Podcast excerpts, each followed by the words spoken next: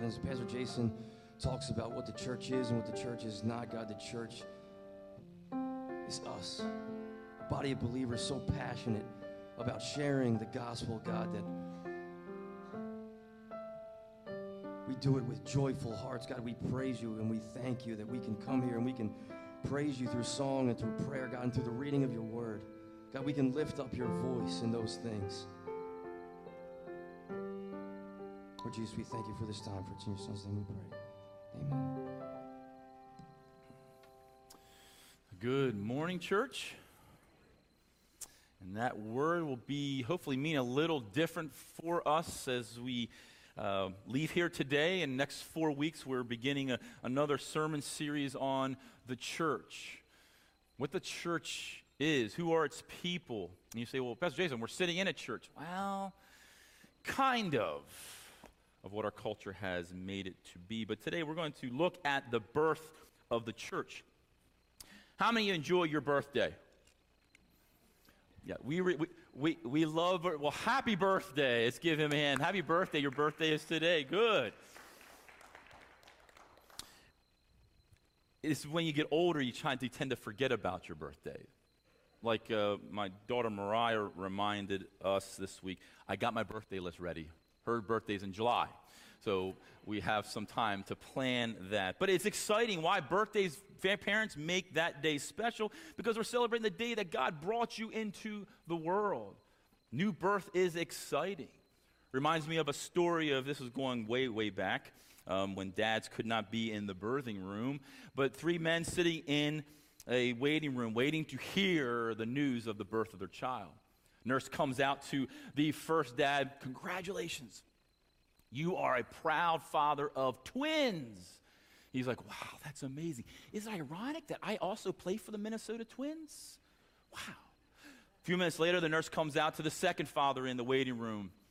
Sir, you're not going to believe it, but you are a proud father to triplets. He's like, Is it a coincidence that I work for the 3M company? All of a sudden, they heard this thud on the ground. The next dad's on the ground, passed out. They go over, they get him up, get him woken up, and he's like looking around. He's like, this, I don't like how this is going because I'm the CEO of the 7 Up company. so, birth, exciting news when someone is born, when a baby is brought into the world.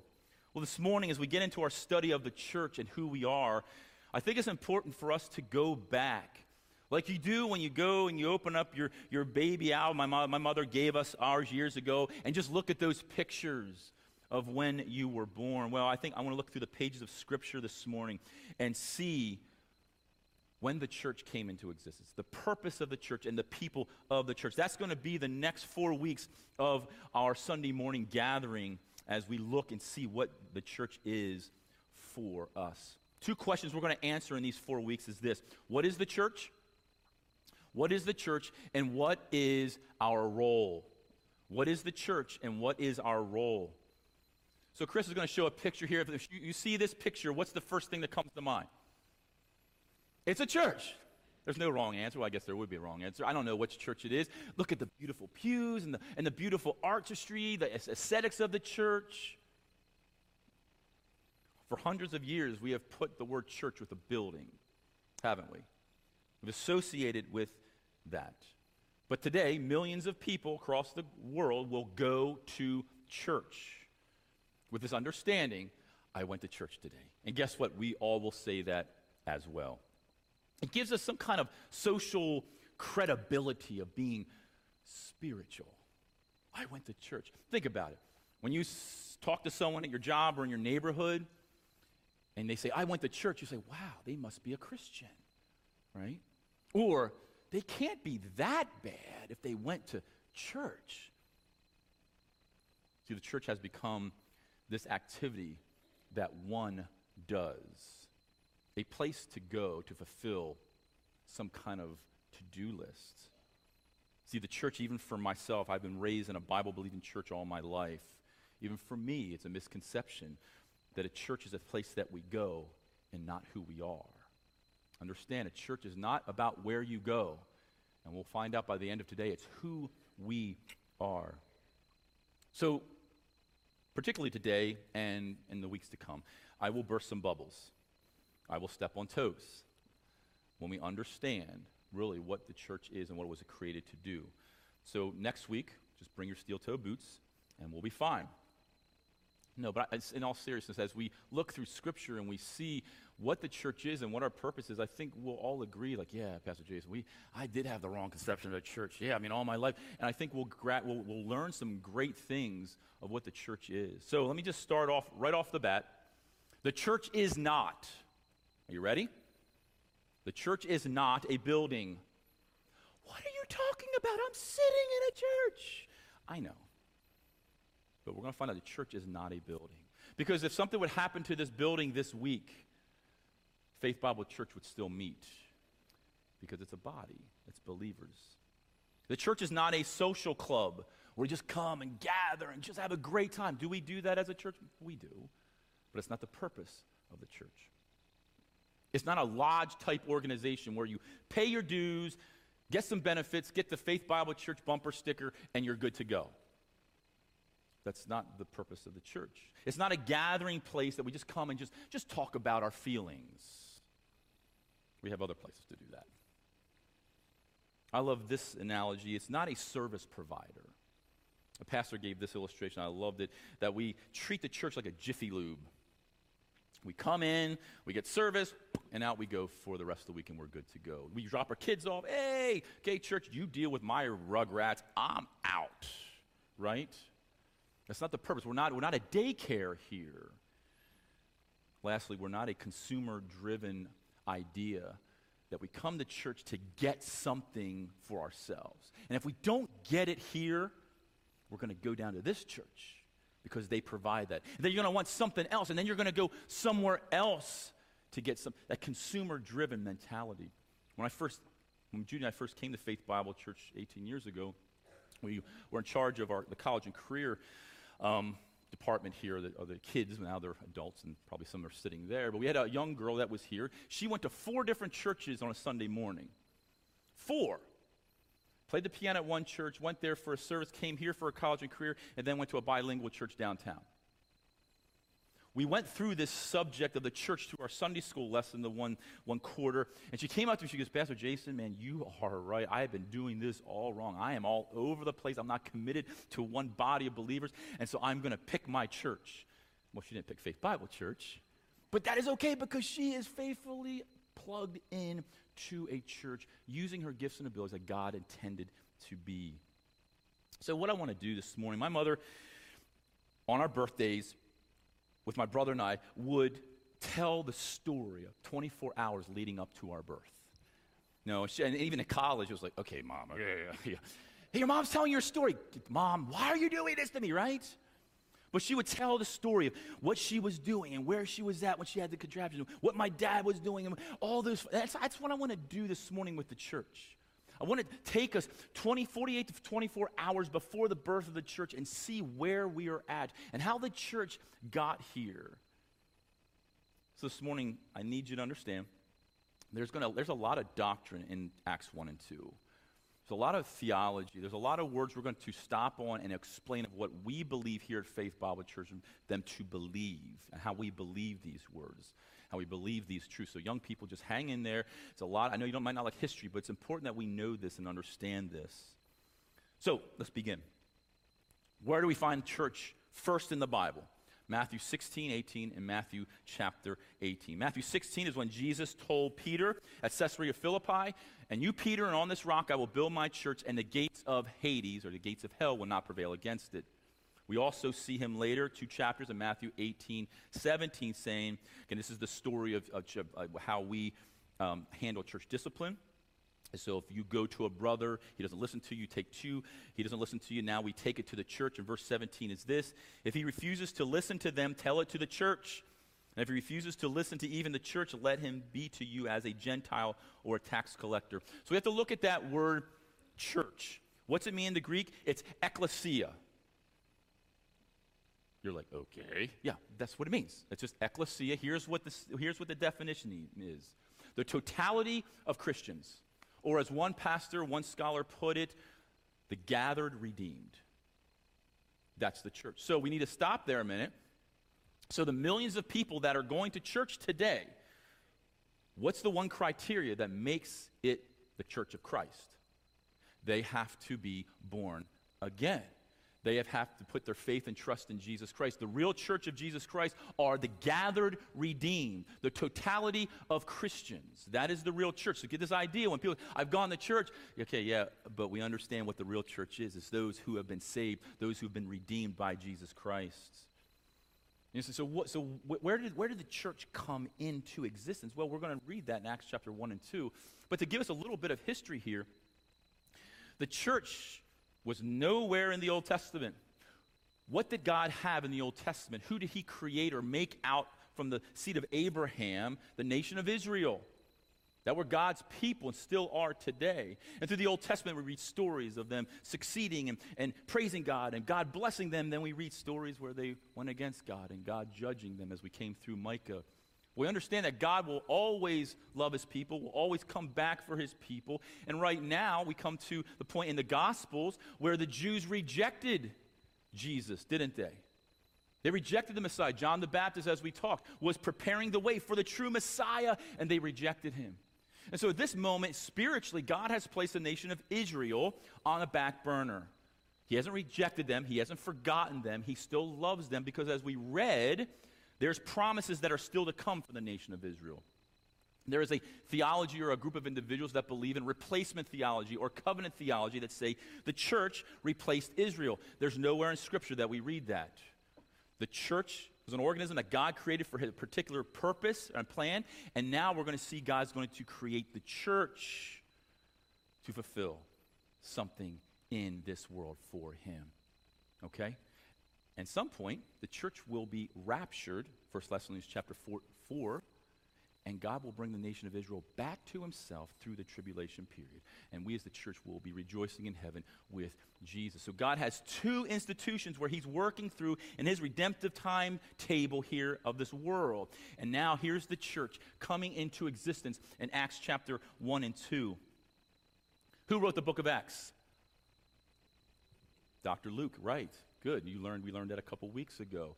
We believe that Theophilus, this Roman dignitary, bankrolled Luke to write Luke, the Gospel of Luke, to tell about the life of Jesus, and write Acts, which is the history of the church. If we were to look at the, the theme of Acts, it's pretty much this. It is the contents, the contents of the table contents for this particular book would be the advancement of the gospel. God's calling people to be witnesses and it's the outcome of what that looks like. That's the book of Acts. It's the history book to see how the church had advanced because of the power of the Holy Spirit. We come to Acts chapter 1, and we are in a, a 40 day window when Jesus rose from the dead and before and he was ascended 40 day period there okay and we see that he was not a spirit he was a body he had his glorified body and we see in this particular time frame that per 1 Corinthians chapter 15, over 500 people witnessed Jesus Christ. And his message here now is about the kingdom of God. And he's preaching to his followers this idea of the kingdom of God. So we get to verse 8. If you go with me to Acts 1 8, and here's what happens at this moment. So if you would with me, imagine you're there listening to Jesus. You're, you're Messiah. You just seen him, you've seen him rise from the dead. He's here. He says this to the church. He says this to these followers. But you will receive power when the Holy Spirit comes upon you. And you will be my witnesses in Jerusalem and in all Judea and in Samaria and to the ends of the earth. And when he had said these things, as they were looking on, he was lifted up as a cloud took him out of their sight. And while they were gazing into heaven as he went, behold, two men stood by them in white robes and said, Men of Galilee, why do you stand looking into heaven? This Jesus who was taken up from you into heaven will come in the same way as you saw him go into heaven. And we believe that is a picture not of the rapture of the church, but as a picture he's going to come down to the earth in his second coming in Revelation chapter 19 to set up his earthly kingdom. Are you with me? Can you imagine seeing this happen? Jesus being taken up into heaven. Here's your leader. Here's the Messiah. He's gone. He just told us, listen, you're going to, the Holy Spirit's going to come on you. And here's what's going to happen. You will be my witnesses. Verse 12. And they returned to Jerusalem from the mount called Olivet, which is near Jerusalem, a Sabbath day journey. And when they had entered, they went up into the upper room where they were staying Peter and James and John and Andrew, Philip, Thomas, Bartholomew, and Matthew, James the son of Alphaeus, the Simon the Zealot, and Judas the son of James. I want you to underline verse 14. All these with one accord were devoting themselves to prayer together with Mary and Mo- Mary together with the women and the Mary the mother of Jesus and his brothers. I want you to highlight their one accord.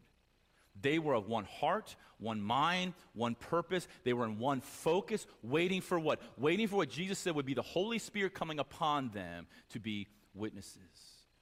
It's not a, that's a pretty good way to start the church. Everyone being on the same page. We see here in verse 15, there's going to be 120 followers. This is, the church started with 120 members.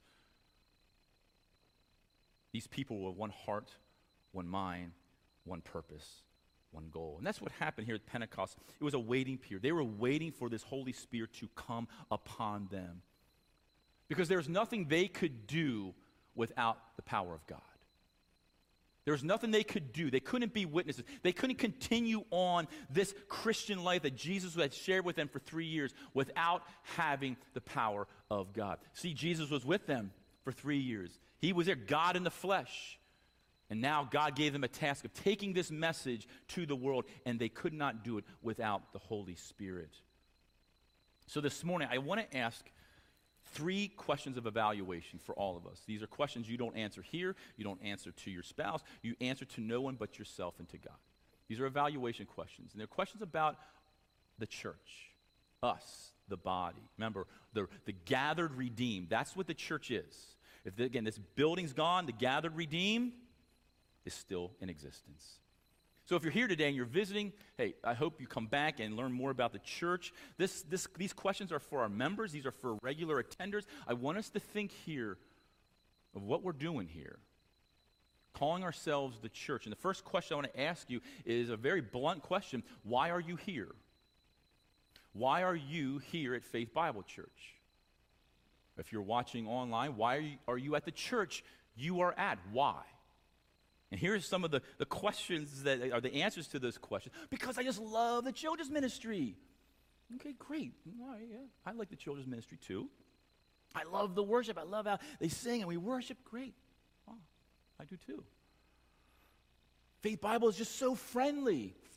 Yeah, we should be. I hope we are. That is a, a great quality here at church. Well, I'm here because my family's always been here, right? And maybe some of you are fall in that category. That's why you're here. Yeah, I really, I really like Pastor Jason. I like him too, you know?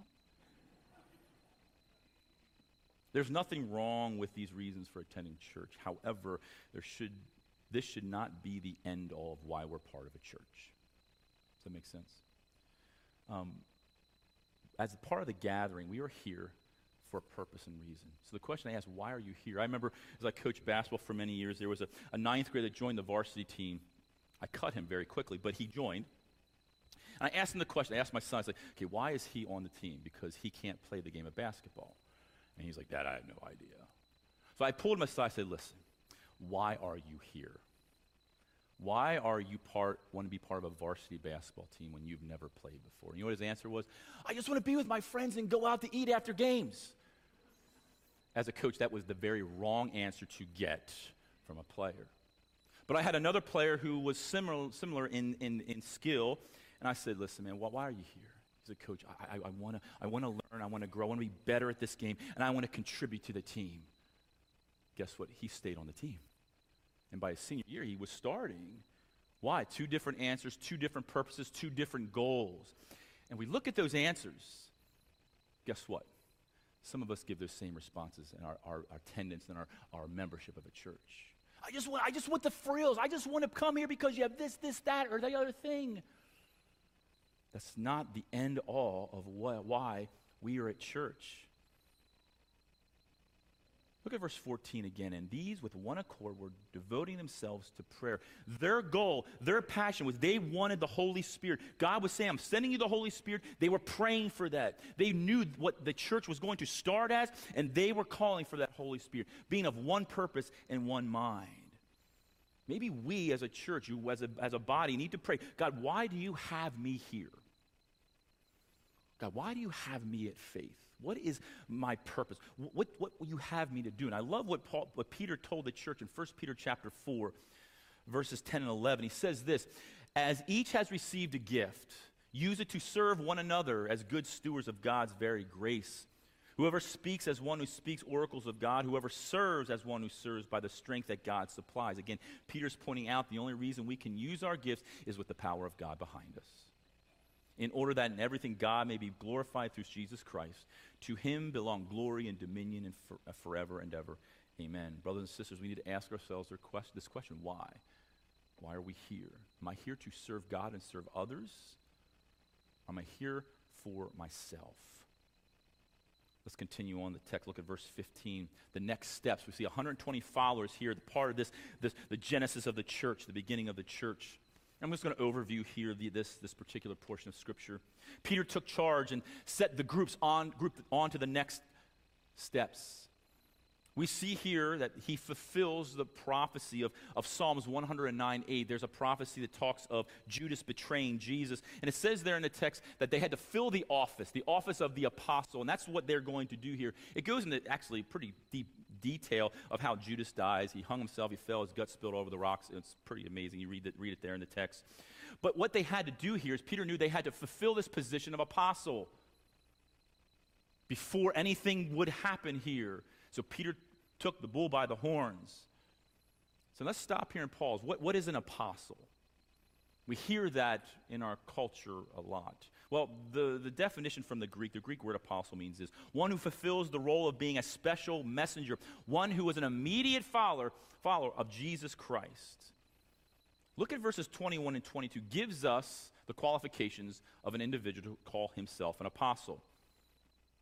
Let's read there together. So one of, one of the men who have accompanied us during all the time that the Lord Jesus went in and out among us, beginning from the baptism of John until the day he was taken up from us. One of these men must become with us a witness to his resurrection. So, an individual that would be chosen had to be one who walked among Jesus, seen him when, at, his baptism of John, his, starting his earthly ministry, and one who's seen his resurrection and, and ministered with him after his resurrection. So, based on that job qualification, are there apostles today in the world? Good answer. I mean, if they are, they age very, very well. You're 2,000 years old. Wow, that's, that's pretty amazing. What do they do next? So, the word apostle, that's a kind of a word, many people tag that word, I'm apostle, so and so. Eh, not according to the biblical standard of the job description of an apostle.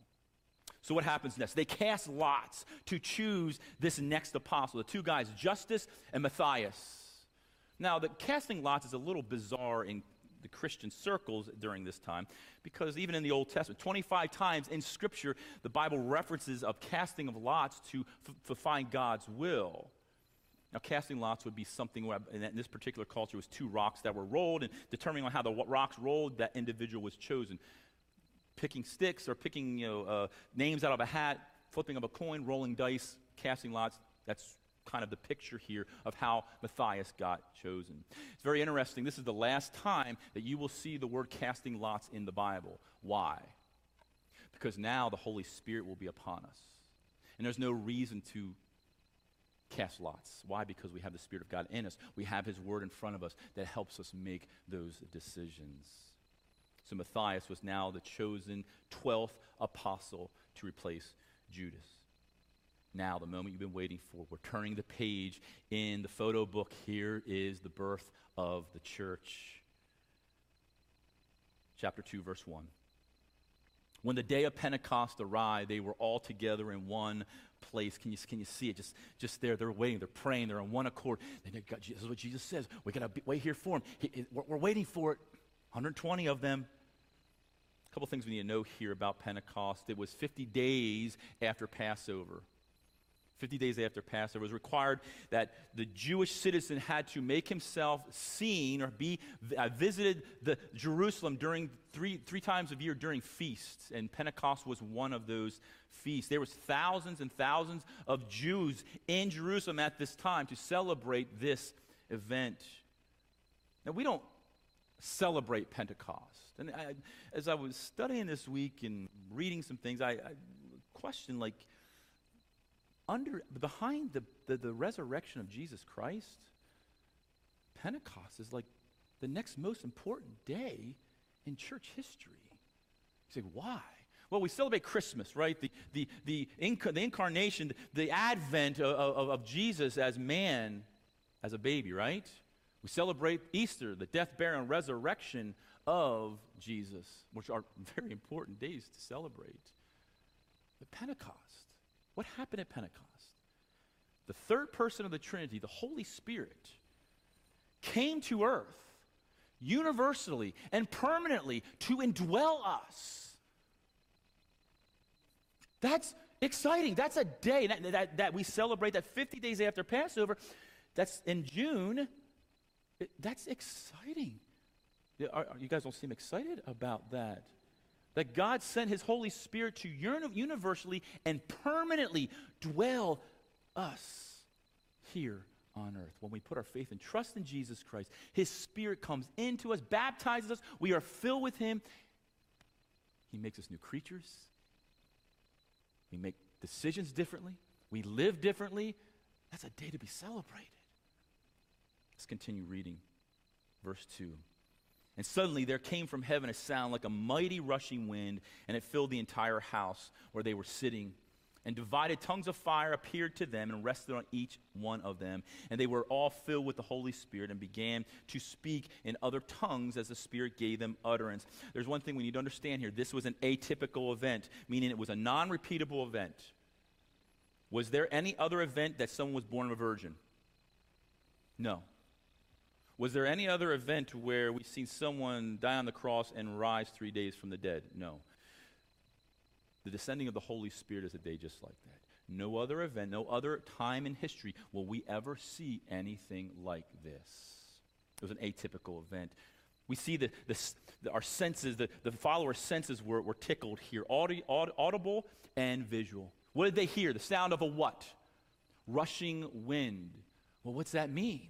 Well, go back to the Old Testament. Job was spoken to by God in the voice of a rushing wind. Jesus told Nicodemus in John chapter 3 that the Spirit moves like the wind. What's this a picture of? God's presence. God's presence. Okay, tongues of fire. What does that mean? Well, let's go back in, in, in, the Bible. Okay, what did fire represent in the Old Testament? Well, Moses stood and talked to a burning bush of fire. What did that represent? God's presence. The nation of Israel followed God during the day, cloud of smoke, and nighttime, a what? Pillar of fire. This represented, this was the time where God's presence was, presence was now upon them. God's Spirit has descended. God's Spirit baptized them and filled them. Just like we trust Jesus Christ our Savior. Baptism is a one time event spiritually. When you're baptized by the Holy Spirit, it was the time when the Holy Spirit came upon you. But filling is a continual thing. That happens in our lives daily. But you are baptized, you were saved once and permanently. And what's great, no one can take that from you. And that's what we see here happening. I, I, maybe this week, take some time. You think about Pentecost, you think about the descending of the Holy Spirit and, and the time where, where the birthday of the church, when God's Spirit came upon individuals. That's something we need to thank God about. Thank God for your salvation. Thank God the day that the Spirit came into your life and changed you. Not only do we need to ask ourselves the question, why are we here? Since we see the Spirit of God coming upon these followers of Jesus, now it's going to empower them to do the work Jesus has set them out to do. The second question we need to ask is this Will you let God? Will you let God use you in the church? What was the, what was the purpose when the Spirit came upon them in Acts 1 8? To be my witnesses. So, why are you here? Are you here to get, to take, to get, to take? Do you have this consumer driven mentality like, I go to church because I want this? Wrong. Because as we read in 1 Peter, we're here to serve God and to serve others with our gifts. Jesus set the example in Mark. What did he say in Mark chapter 10?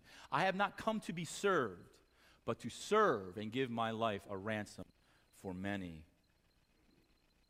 Will you let God use you in your gifts? All of you, all of us have gifts to use that God has given us for Him and for others.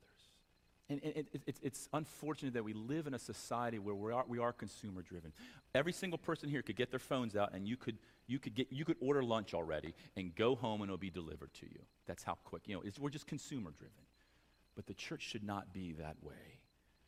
We need to be here to give to God and give to others. Let's look at Acts chapter 2 as we continue down through our story of the birth of the church. I like to title this section Mission in Motion. The mission is in motion. Look at verse 5. And now there were there dwelling in Jerusalem Jews, devout men. Again, kind of goes along with what we've been reading from every nation under heaven. Individuals travel to this, to this, this moment in Jerusalem, four or five days walking journey.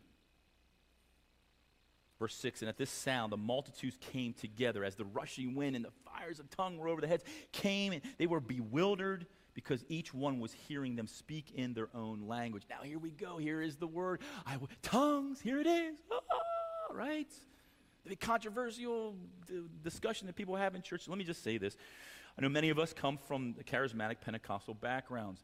Um, so, what I'm about to share here, listen, I have many charismatic Pentecostal friends. I love them to death. They're saved. We know we're going to be in heaven together. I've learned so much from them in the area of evangelism, but this is one particular area where we just agree to disagree on. Okay, so I just want to set that forward as we put, go in motion here explaining this. The word tongues here is the word glossa or glossa, which means another tongue, another dialect, another language. We see here in the text that they understood the dialect that was, that were, was being spoken. So, just real quickly, there's two camps in Christianity that, that deal with this idea of tongues. There's continuists, and then there is the cessationist view. Okay, and you'll see those words. I don't know if I spelled them correctly. I hope that I did. But a continuist is this individual that believes the gifts of the Spirit, the, the, the, the spiritual gifts, continued from this apostolic age of the, of the first century and continue today. Tongues, healings, miracles, prophecies, they continue today. Continuous, they continued on. Now, understand we have to stop and think because when we read church history, there is 1900 years where we don't read in church history of tongues or of miracles, of healing, of individuals touching, laying hands on people. However, there was an event in 1908 called Azusa Street. It was kind of the birth of the Pentecostal movement where seven guys were in a room and Reverend Seymour, they were struck by lightning, they woke up and they were speaking in tongues and they referenced this event as an Acts 2 moment. What did we learn this morning about Acts 2 moment? It is an atypical event. It's a once in a lifetime event. And so tongues came onto the scene again in the 19th century and has been part of Christianity since then. Well, we believe here at Faith Bible Church, we're cessationists. We believe that there were, there were foundational gifts that were used for the birth of the church and are not in use anymore for the need of promoting the gospel. Does God still perform miracles? Yes. Does God still heal? Yes. But I'm not going to come down to Matt if he has something wrong and heal him. I don't believe God has given me the power to do that. They were foundational gifts used for the birth of the church. Does God still heal, heal today? Yes. Prophecy, we have God's word right in front of us. We do not need to prophesy anything more that's not in God's word. And so, a cessationist, this is why we believe that. And, and going back to the word apostle and prophets, they were foundational positions for the purpose of advancing the gospel during the time of the birth of the church. Does that make sense? So, if you look at Ephesians chapter 2, Paul said it this way in verses 19 and 20. So then, you are no longer, longer strangers and aliens, but you are fellow citizens with the saints and members of household of God. Built on the foundation of the apostles and prophets, Christ himself being the chief cornerstone. A foundation. Here's a picture of a, of a, of a, a foundation floor. So, Dave, correct me if I'm wrong. You know I don't build. So, the correction here, if I'm wrong, please tell me. Foundations are only made of certain materials, right? Cement or cinder block. Once you get to the first floor, you're not using cement and cinder block anymore, right, Dave? You're using other materials to build your house. When you get to the roof, you're using other materials. I want you to think of that idea as far as the church. The church, Paul says, there was foundational positions, there was foundational gifts used for the advancement, for the purpose of spreading the gospel. But now, as we're 2,000 years removed, those gifts and those positions are not needed. Why? Because the gospel is well advanced in the world today. But I want you to see something really, really cool here in verse 7. And they were amazed and astonished, saying, Are not all these who were speaking Galileans? Galileans were considered uneducated uh, individuals who live in the sticks. Okay, that's how they would assume. What? They're just Galileans just speaking. What's, what's the big deal? They're, just, they're, they're not educated.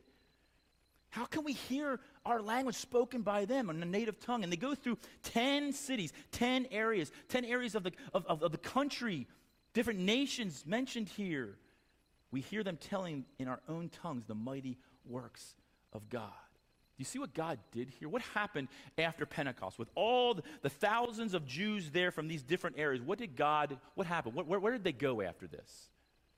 They went back home. And what did they do when they went back home? They declared the works of God. Because there's this other guy in the Bible, I think you'll know him. His name is the Apostle Paul.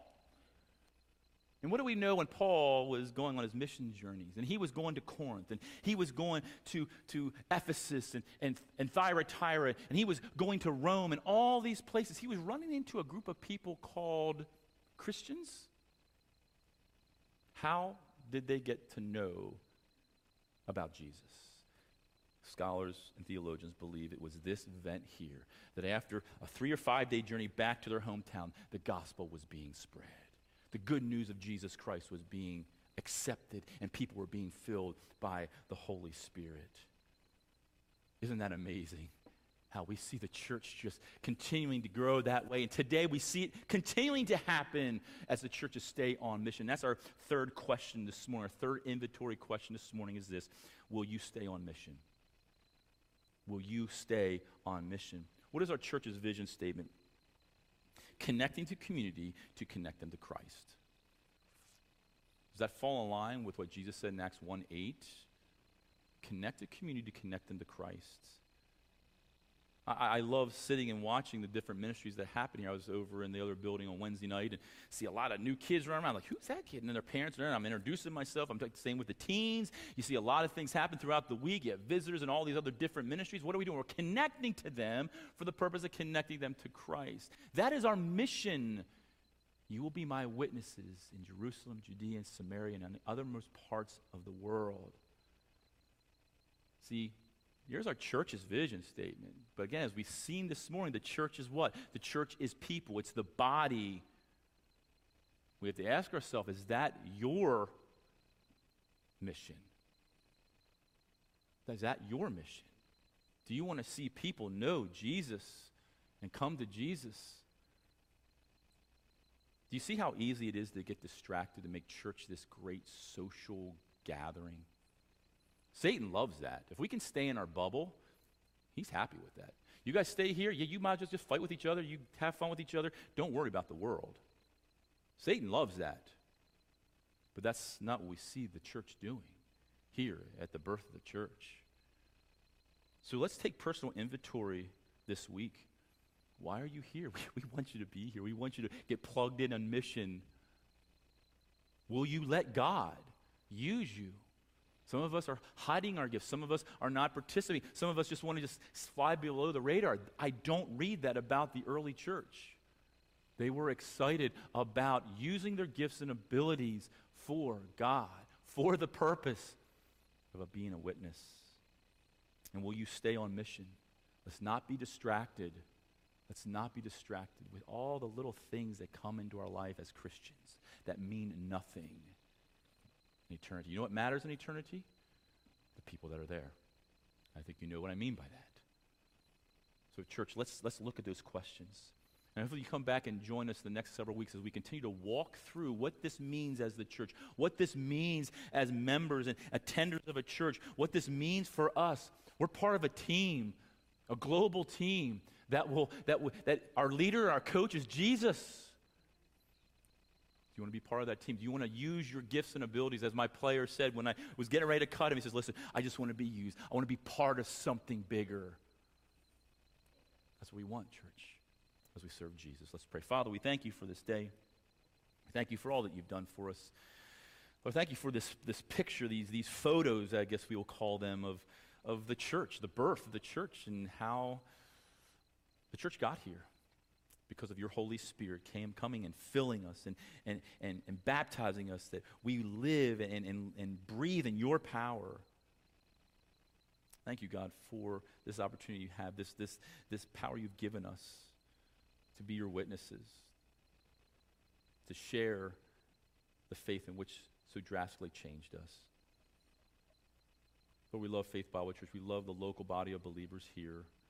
We pray that we would be faithful, that you would be proud of us as we continue to serve you here, to connect to our community as we see them get connected to Christ. And may we take those opportunities when they're available to us to do just that. We love you. Give us a, a, a great, great week in your precious name. Amen.